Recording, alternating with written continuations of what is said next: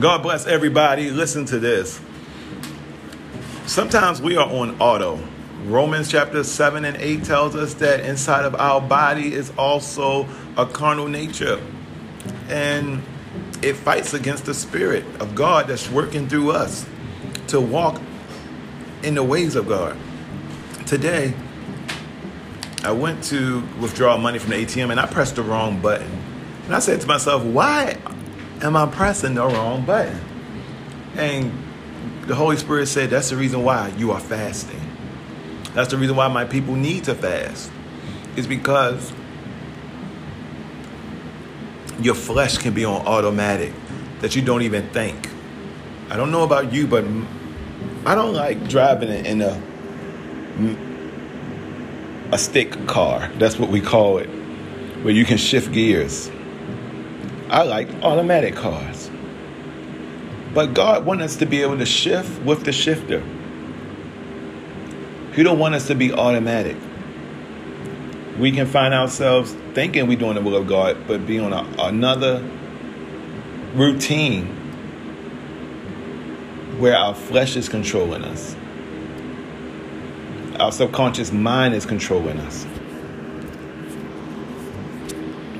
How many of us are automatic when we go on Facebook, on Instagram? My encouragement is to fast. Restrain from that. Restrain from your normal uh, duties and reset yourself. The Bible says in Matthew 17, verse 20 through 21, if you have faith the size of a mustard seed, you can speak to the mountain, and guess what? It will be moved. Nothing will be impossible for you. But such things only come but by fasting and prayer. Maybe the mountains in your way is your schedule, your automatic system that you have been set in. I can say to you, my brother and sister, there's hope through Jesus Christ. And, and, and, and, and by denying your flesh, you can reset and go from shifting from one degree to another degree of excellence. So let's pray. Father, in Jesus' name, we come to you because we know that you are the bishop of our soul. Save us from the inner me and the inner me, the me inside of me that is fighting against your will for me. Oh God, I crucify my flesh on the altar of the cross. And God, I thank you that my cravings, my desires, my automatic routines will now be consumed in your Holy Ghost fire so that I do not operate out of my carnal nature, but out of my spirit.